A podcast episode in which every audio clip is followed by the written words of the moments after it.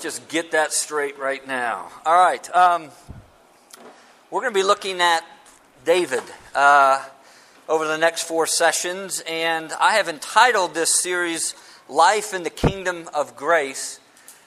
And reason why we're going to unpack even more as we go, and I'll keep giving you little tidbits about it, but we're going to be looking at David's sin with Bathsheba. And so, yeah, here we go. There we go. I move around, so I don't like to be rigged. And what we're going to do tonight is we're going to start with Psalm 32. And the reason why we're going to start with Psalm 32 first is because David wrote this psalm a few years after his experience uh, of sin with Bathsheba. So this is a hindsight view. And then tomorrow we're going to look at the actual events in 2 Samuel chapters 11 and 12. Now, here's how I want to introduce this. I used to love playing hide and go seek with my kids when they were younger. Now it's not so fun because they know how to play the game, but it was fun when they didn't know how to play the game. You see, when I when it was my turn to hide, I would hide in places where they could not find me. And then I would stay quiet because I didn't want them to find me. And then after a while, it finally when they did find me, I wasn't happy to be found. But when it's their turn to hide, they don't really hide. Because you'll see little heads behind the couch, you'll see a butt sticking out behind the chair. And so it was so easy that I decided I'd start delaying a little bit. And then all of a sudden, if I delayed for like five seconds, I'd hear this Daddy, we're in David's room. I'm like, dude, okay, it's real easy to find you when you tell me where you are. So then I had to hide and make it about a minute or two before I went looking for them. And then, because of how long it took, that's when they would just flat out say, Daddy, come find us. We're over here.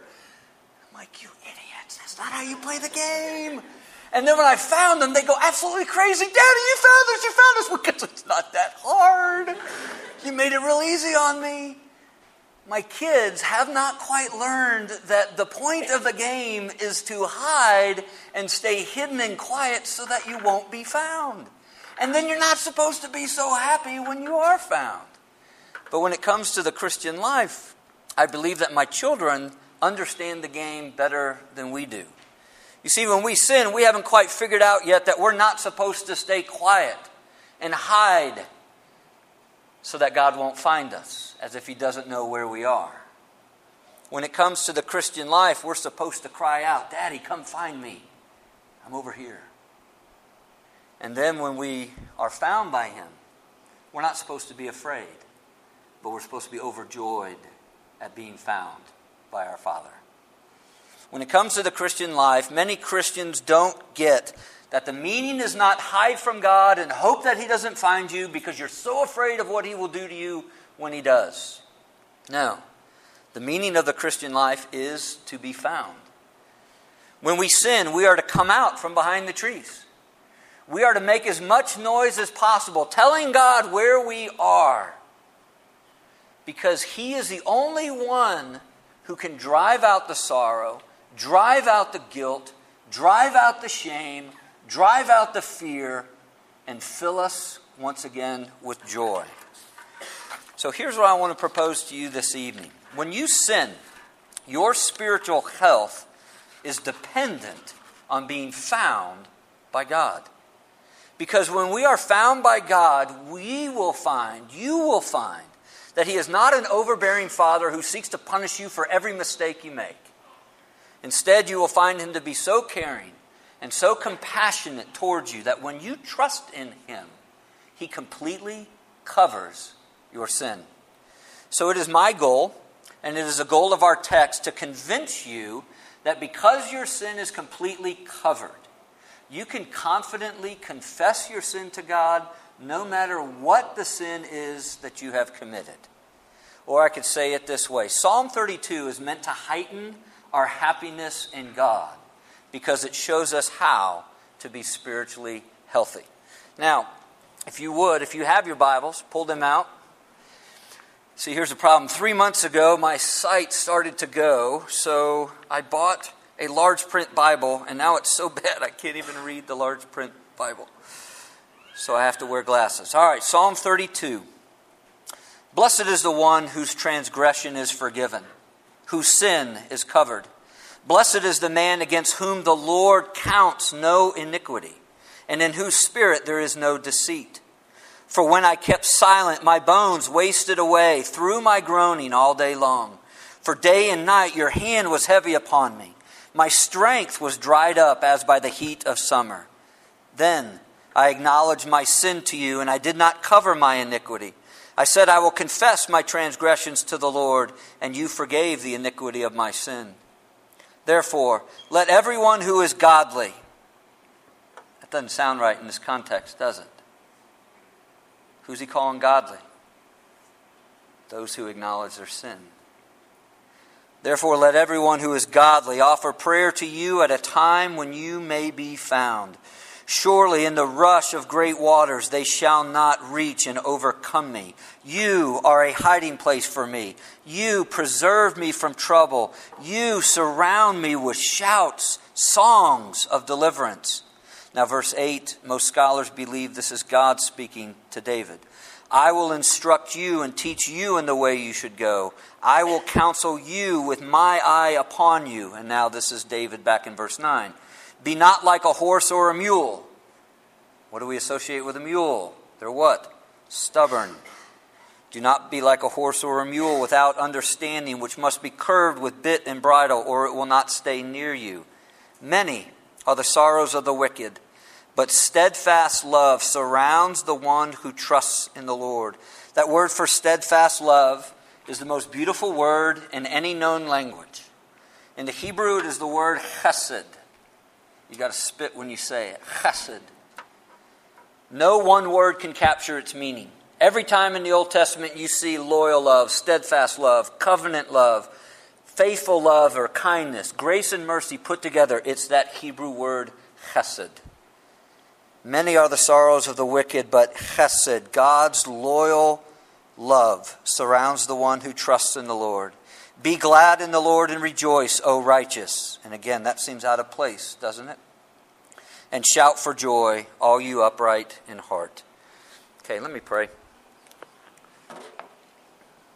Father, as we come to hear your word, I do ask that your spirit would shine the glory of the gospel into our hearts, to give us understanding into all that you have done for us, so that we might confidently confess our sins to you, that we would stop hiding, that we would stop pretending and covering up what we have done, but that we would step into the light to be exposed, knowing that you will never turn away from us when we do. And we ask of this in Jesus' name. Amen. All right, because we don't quite get the meaning of the Christian life, we play the game all wrong. We falsely think that spiritual health means having no sickness at all. So when you see any sickness, you're shocked by it. Or when you see sickness in you, you try to hide it from God and from others. We falsely think that when we are being convicted of sin, that God is moving away from us. We think that He's so repulsed by what He sees that He's going to reject us, that He's going to punish us, that He's going to condemn us.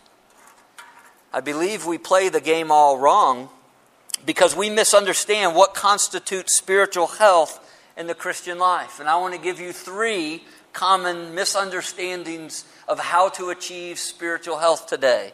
The first one is this it's when we believe that our spiritual health depends on the godly habits that we develop. We think that if I can just develop certain godly habits, then I'm going to be spiritually healthy. So we go to the local Christian bookstore and we see seven habits of a highly healthy Christian. Oh, that's what I need. So we buy it, we read it, we try to develop these seven habits of a highly healthy Christian. Now, hear me. I am not saying that developing godly habits is a bad thing. In fact, it's very beneficial. But here's the question what, habit, what happens when these habits don't work? What happens when following these seven highly habits of a healthy Christian doesn't prevent you from sinning. Well, then you have to follow the second misunderstanding of achieving spiritual health. You have to redefine sin. Sin is no longer defined as a rebellious condition that I'm born in. Sin is defined only as an ungodly act that I perform. Sin now is bad behavior. And that's how we define it. So if I avoid the people and I avoid the things that bring out that bad behavior, then I'm doing okay spiritually. The person who redefines sin as merely bad behavior believes that godliness is defined by doing good or godly things. And this is how it works. The more good or godly things I do, the better I feel spiritually in my walk with God. The less godly things I do, the worse I feel. So, what ends up happening is that one's behavior and one's feelings become the gauge to determine our spiritual health. But then, what happens when you find yourself not wanting to do godly things, but actually enjoy doing ungodly things? Well, then you got to follow the third common misunderstanding of how to achieve spiritual health. You have to cover up and hide your sin. When godliness is defined by doing godly things, the focus, it's not only on avoiding the big, really bad sins, but it's also on hiding and covering up the little sins, the unnoticeable ones, or the ones that we think aren't as big of a deal. So this is how this works. You can act loving towards people, but hide the fact that you can't stand being around them. And you actually feel good about that because you're not acting on how you feel.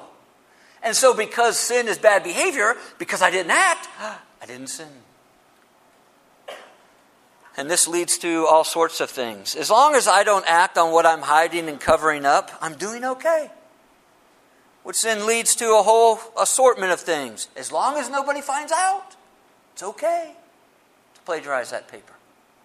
It's okay to go to that pornographic website. It's okay to stay over and sleep with my boyfriend as long as we don't have sex.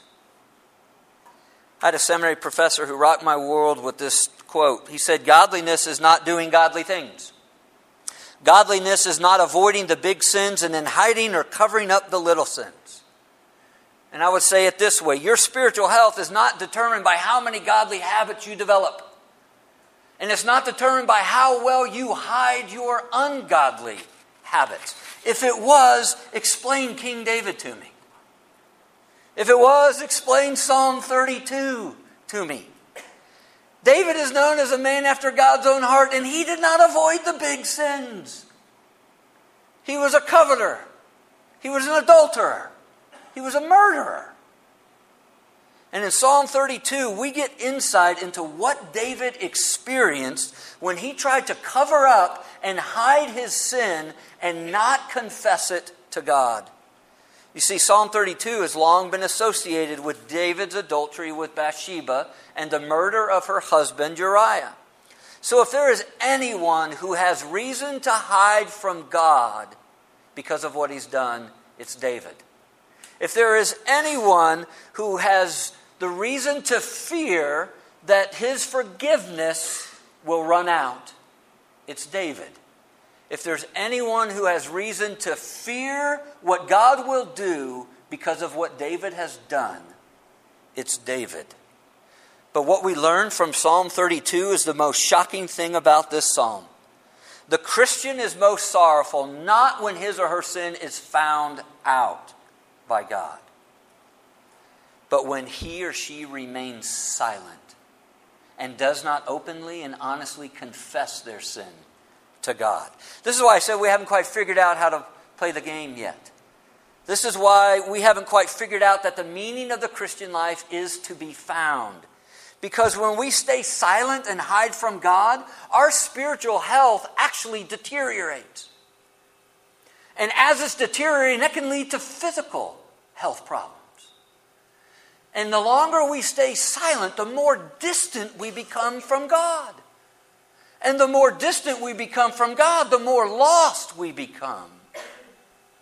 So, Psalm 32, it corrects our misunderstanding of what constitutes spiritual health and godliness by showing us that our spiritual health is not dependent on having no sickness. but on acknowledging the sickness that we do have, no matter how great or how small. And it shows us that godliness is not defined by doing godly things. Godliness is determined by how honestly we deal with our sin before God. Now, to see this, let's look at what David experienced when he kept silent about his sin in verses 3 and 4. But before we look at that, I want to ask this question. If Psalm 32 is in the context of David's sin with Bathsheba, how long did he go before he confessed it? How long did he remain silent? Now, obviously, you have to know when he confessed it, right? And we'll see that tomorrow. He confessed it when the baby was born. Nine months. At least nine months of staying silent. Nine months of carrying the weight of the guilt and the shame of what he has done. Now look at verses 3 and 4. For nine months, his spiritual and his physical health were deteriorating. He says, My bones were growing weak, and he's groaning all day long from having a guilty conscience. Day and night, he says, God's hand was heavy on me, meaning that David couldn't escape the guilt that he felt. Day and night, he's convicted of his sin. His conscience is weighing against him. But for nine months, he refuses to seek relief. For nine months, he carries the weight of his guilt and the shame, which was so heavy that he feels like he cannot get out from under it. The heavy hand of God, in other words, it indicates that David knows what he needs to do. He knows he needs to confess, he knows he needs to repent, but for nine months he stubbornly refuses. This is what keeping silent and trying to hide your sin does to you. It deteriorates your spiritual health because it drains the spiritual life right out from you. And it causes you to grow more and more distant from God. You see in verses 3 and 4, David is not spiritually healthy and happy, and there is no book on developing godly habits that's going to help him. David is filled with sorrow because he's silent. But look at verse 5. Something happened. Then I acknowledge my sin. David finally confessed and cried out to be found. I'm over here, God. Come find me. I've turned away from you. I have strayed away from you. The guilt and the shame is crushing me, and I can't take it anymore. Please find me. After nine months, David was finally found by God when he acknowledged and confessed his sin. But here's what I want you to notice. When God found him, look at verses 5, 6, 7, and 8. What did David find? He found four things. He found forgiveness. In verse 5, God removed and lifted the weight of his guilt, so much so that in verse 6, he uses a metaphor to describe the guilt and the shame as a mighty floodwater. And he says, Because God lifted and removed it, the floodwaters will not overcome or overtake me. Second, David finds God to be his fortress. Look at verse 7. God becomes David's hiding place. He becomes a refuge. He becomes a stronghold who preserves and protects him from trouble. And then also in verse 7, David finds freedom. God does not surround him with threats of punishment, but surrounds him with songs of deliverance. When David is found by God and he fears what God will do and stay, instead of hearing thunderous threats of punishment and condemnation, he hears the sweet melody of mercy because he's been delivered from what his sins deserve. And then lastly, look at verse 8. David finds God's face. God has not rejected David in the midst of his sin. God has not turned away from David. God has not repulsed by what he sees. Instead, God draws near to him with his eye upon him in order to restore him and instruct him.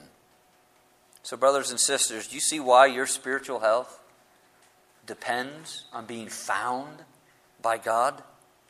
Because when God finds you, you will find Him to be the only one who can drive out the fear, drive out the shame, drive out the sorrow, and fill your heart again with joy.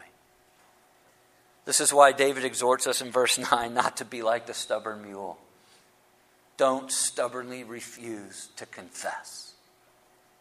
Your silence will only deteriorate your spiritual health. It will fill your heart with sorrow and cause you to become more distant from God. The foundation of your spiritual health is to be happy in God. So when sin fills your heart and your spiritual health begins to deteriorate, the only way to regain strength is to confess, to openly and honestly acknowledge to God what you have done. Tell Him what you've done.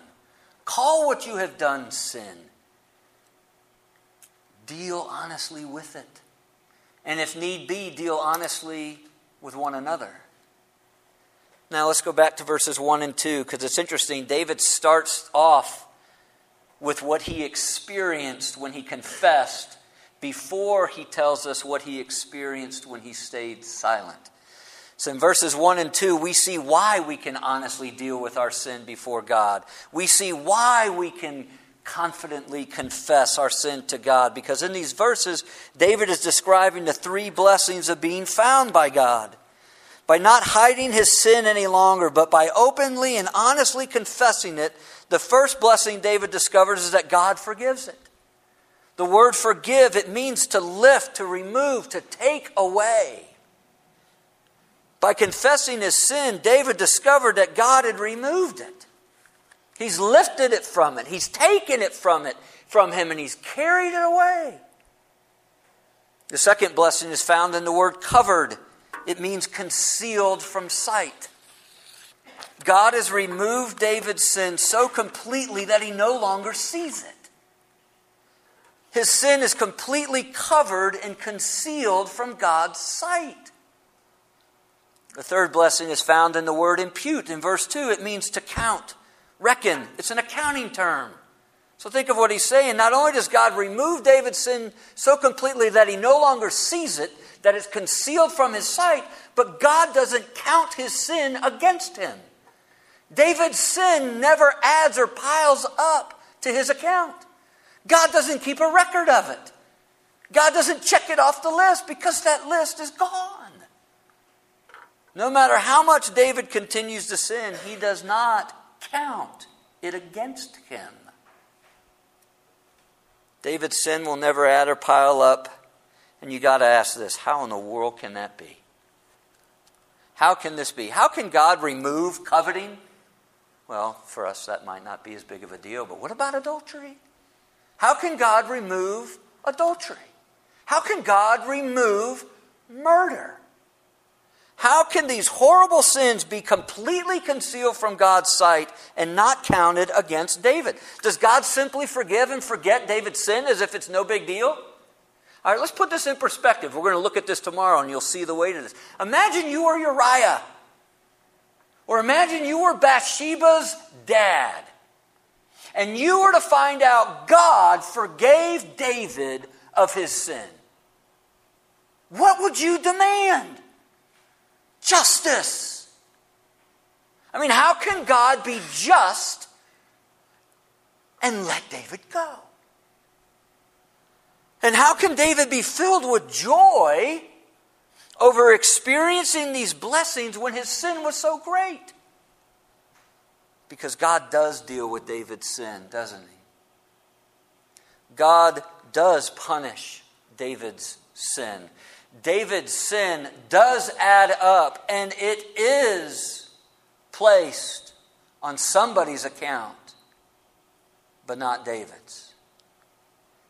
David's greater son was charged with all of David's sin. Jesus paid the price for David's sin. God can look at David in his sin because he turned away and could not look at his own son who became David's sin on the cross. Jesus paid David's debt with his own blood. Jesus was forsaken by God so David would not be. God can remove and completely take David's sin away because he put all of David's sin on Jesus. And now we don't have time to look at this, and I know y'all are tired, it's late. But in Romans 4, Paul quotes Psalm 32, verses 1 and 2, to show us that the covering, it's not that God goes like this and goes, Oh, I don't want to see that sin. Oh, gosh, because if I see it, then I got to do something about it. Paul tells us that the covering is with Jesus' righteousness. So when David's sin is laid bare, when it's exposed, God doesn't see it because all he can see is his son's righteousness covering David. And Isaiah calls it a royal robe of righteousness. Theologians call this the great exchange. All of our sin is put on Jesus, and all of Jesus' righteousness is put on us like a royal robe of righteousness. And that's the hardest thing for us to believe in the midst of our sin, isn't it? Mean, some of you are going, all right, Pete, come on now. What about that really bad one? Uh, I think adultery is pretty bad, don't you? I think murder is pretty bad, don't you? All right, Pete, what about what, what, what about that secret sin nobody knows about? The one I haven't told anybody about. The one that I've made promise after promise after promise to God I'm going to stop. What about that sin I've committed for the hundredth time, God? Is that covered? Covered. How does God view you for the thousandth time of committing the same sin? Righteous. Covered. No matter how much David continues to sin, God does not count it against David. It never piles up because David is covered with a perfect righteousness that is not his own. So, do you see why David in verse 5 no longer hides the depths of his sin? Because he discovered the depths of God's forgiveness. Do you see why David is now confident to confess his sin? Because he discovered that it is completely covered. But it took nine months. Nine months of carrying the shame and the weight of the guilt of what he's done, which was crushing him, deteriorating his spiritual health, draining the life right out of him before he finally confessed. So, do you see why God wants you to be found by him when you become lost? It's not because he wants to crush you under the weight of his condemnation. It's so that you can experience his fatherly care and compassion. It is so that he can convince you that your sin is covered.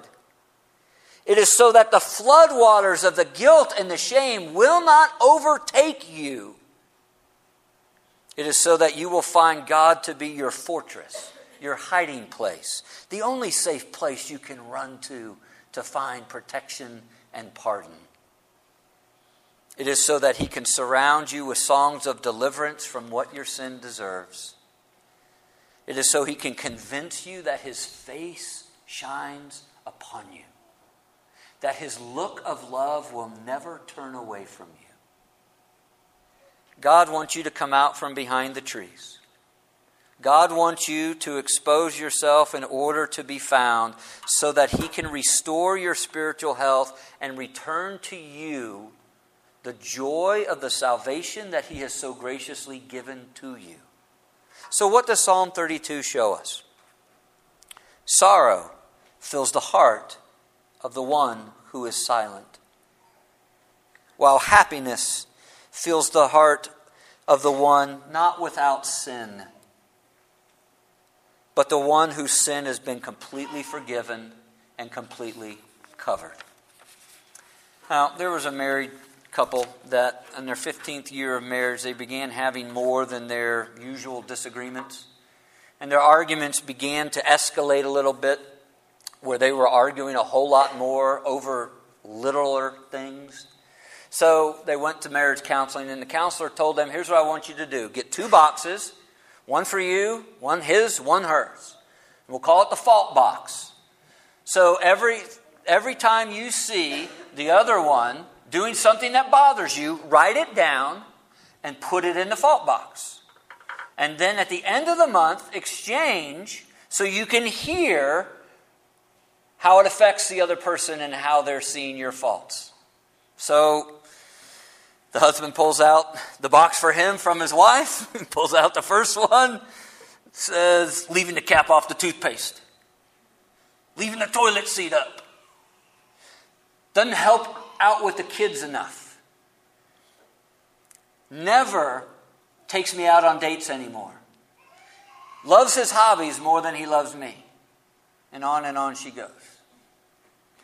Wife pulls her box out, Pulls the first one, opens it, says, I love you. Pulls the second one out, I love you.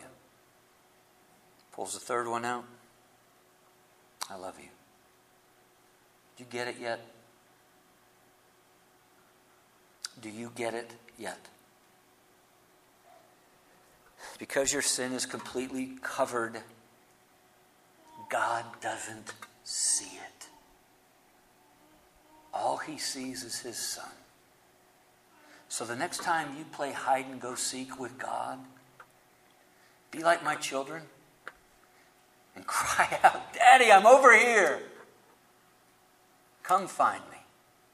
Because there is joy to be found by a father who would give his son to completely cover your sin.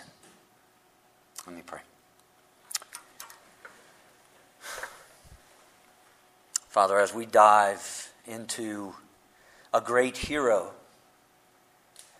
and we discover that he is a great sinner, he's no different than us.